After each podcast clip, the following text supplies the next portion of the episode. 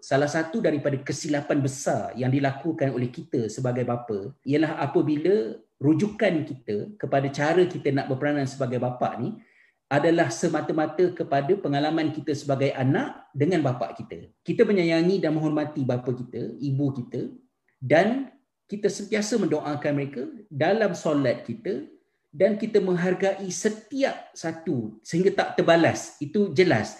Tetapi itu tidak bermaksud apa yang dilakukan oleh bapa dan ibu kita semuanya betul belaka. Yang salah adalah salah dan perlu dibetulkan dan perlu diberhentikan.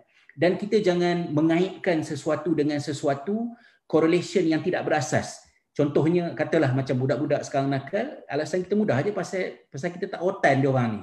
Kerana kita fikirkan bahawa uh, kalau kita dulu okey sebab rotan jadi sekarang ni bila tak boleh rotan sebab tu budak-budak sekarang ni nakal tapi benarkah rotan itu faktor kita quote unquote baik dan ketiadaan rotan itu adalah faktor kenapa budak-budak sekarang ni nakal Lalu kita merujuk kepada uh, zaman aku dulu, bapa aku belasah aku apa semua, elok je jadi orang.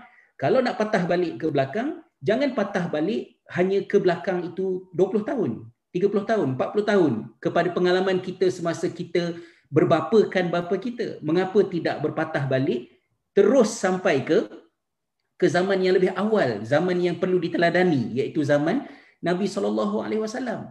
So dalam pengalaman saya bila kita cakap macam kita kena discuss dengan anak-anak, kita kena meraihkan pendapat mereka, selalu uh, respon yang saya terima ialah ini pendekatan barat, ini cara orang putih. Tapi saya tak rasa itu itu adalah imitasi, kita imitate barat. Tapi sebenarnya itu adalah apa yang kita belajar daripada para nabi dan rasul. Kita dapat contoh ya, kita lihat dalam Quran misalnya apabila Allah memerintahkan kepada Nabi Ibrahim alaihissalam di musim uh, Aidil Adha baru saja berakhir ini um, memerintahkan kepada Ibrahim supaya menyembelih anaknya Ismail. Satu perintah yang sangat-sangat besar, sangat-sangat berat. Dan Ibrahim sebagai Khalilullah, sebagai kekasih Allah, Ibrahim pasti akan melakukan apa yang Allah perintahkan kepada dia. Termasuklah hal yang amat mencabar ini iaitu dia perlu korbankan anak dia. Tetapi apa yang kita belajar daripada Nabi Ibrahim AS? Walaupun benda itu ialah benda yang tidak ada ruang untuk second opinion, tidak ada ruang untuk tak buat, tetapi apa yang disebut dalam Al-Quran, kata Allah, falamma balagha ma'ahu apabila sampai kepada umur di mana Ismail uh, bekerja bersama-sama dengan ayah dia, Ibrahim, ya, uh, qala ya bunai, lalu berkatalah Ibrahim, Uh, inni arar fil manam anni azbahuk. Aku melihat dalam mimpi yang aku menyembelih kamu. Maknanya Allah memerintahkan kepada aku untuk menyembelih kamu. Bagaimanakah cara Ibrahim alaihissalam membentangkan benda ni kepada Ismail? Dia kata aku melihat dalam mimpi yang aku menyembelih kamu. Ayat berikutnya tu fanzur mazatara maka wahai Ismail berikanlah pendapatmu tentang hal ini. Apa pandangan kamu? Bayangkan seorang bapa membuka ruang untuk anak memberikan feedback terhadap satu benda yang non-negotiable, benda yang tak boleh dibincang, iaitu aku diperintahkan Allah untuk sembelih kamu. Tetapi for the sake of good parenting, good example, teladan yang baik, Ibrahim melontarkan soalan yang sangat penting kepada Ismail, iaitu fanzur mazatara. Wahai Ismail, apa pandangan kamu? Fikirkanlah tentang perintah ini. So kalau kita tanya pada diri kita lah, kita boleh tak buka ruang untuk anak-anak bagi feedback kan? Macam, am I a good father? tanya pada anak. Rasanya saya ni, uh, abah ni, ayah ni, ayah yang baik ke tak? Jadi bila kita negotiate dengan anak kita benda-benda macam ni, kita bukan ikut barat, kita bukan ikut orang putih. Kita ikut contoh yang ditunjukkan oleh para rasul, oleh Nabi SAW sendiri. Jadi bagi saya, amat besar kecelakaannya, bencananya kepada perkembangan generasi demi generasi.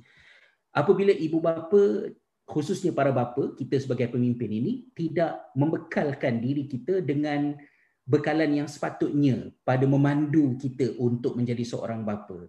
Jadi bagi saya, ketidaksediaan bapa, kekurangan bapa dalam memainkan peranan mempunyai kesan dan pengaruh yang besar. Cuma satu poin akhir yang saya nak sebutkan juga bila saya sebut tentang benda ni dia sebenarnya um, satu isu yang agak kontroversi di negara-negara di sebelah barat ni, terutamanya di Amerika Syarikat kerana adanya satu budaya yang cuba menggambarkan ataupun mengecilkan peranan bapa dalam institusi keluarga. Kalau kita tengok um, rancangan-rancangan uh, sitcom dulu-dulu kan, kita ada contoh uh, bapa-bapa yang baguslah ya. Contohnya macam um, katalah It Is Enough cerita dulu lah tak tahu Cik Samiza tengok ke masa kecil tu kan ya uh, rancangan It Is Enough lepas tu uh, Small Wonder uh, kemudian um, Silver Spoon katalah contohnya rancangan-rancangan dulu rancangan-rancangan ini memaparkan bapa ni sebagai um, apa ni? Seorang yang yang reliable lah. Sama ada sebagai breadwinner ataupun sebagai leader dalam family yang dihormati.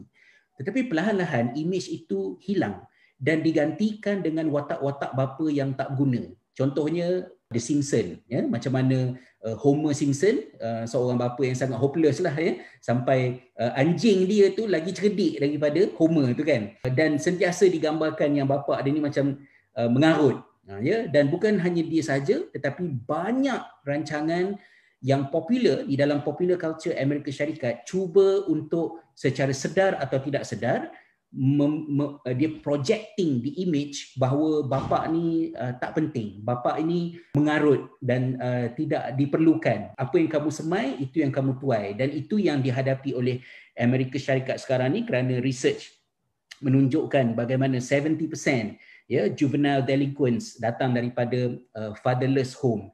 Kemudian school dropout banyak datang daripada 71% datang daripada uh, fatherless home kemudian children dengan um, uh, behavioral disorder ya tingkah laku yang bermasalah di kalangan anak-anak remaja datang daripada rumah yang tidak mempunyai bapa.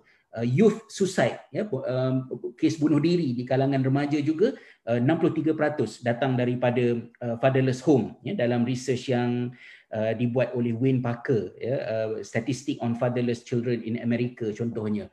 Jadi walaupun mungkin ada Uh, banyak contoh yang kita akan dapat dengar orang-orang yang boleh berjaya dalam hidup um, di Amerika Syarikat walaupun mereka datang daripada problematic family. Tetapi um, itu mungkin exceptional cases ada beberapa contoh tetapi statistik big data menceritakan keadaan yang berbeza. Bahawa bila bapa tak memainkan peranan bila bapa tidak melaksanakan apa yang patut mereka laksanakan macam-macam krisis masalah yang berlaku. Jadi uh, basically balik pada soalan yang Ustaz uh, Taufik tanyakan tadi, kesilapan paling besar yang dilakukan oleh seorang bapa ialah tidak bersedia untuk menjadi seorang bapa dan merujuk semata-mata kepada pengalaman yang tidak disaring antara baik dan buruknya. Wallahu a'lam.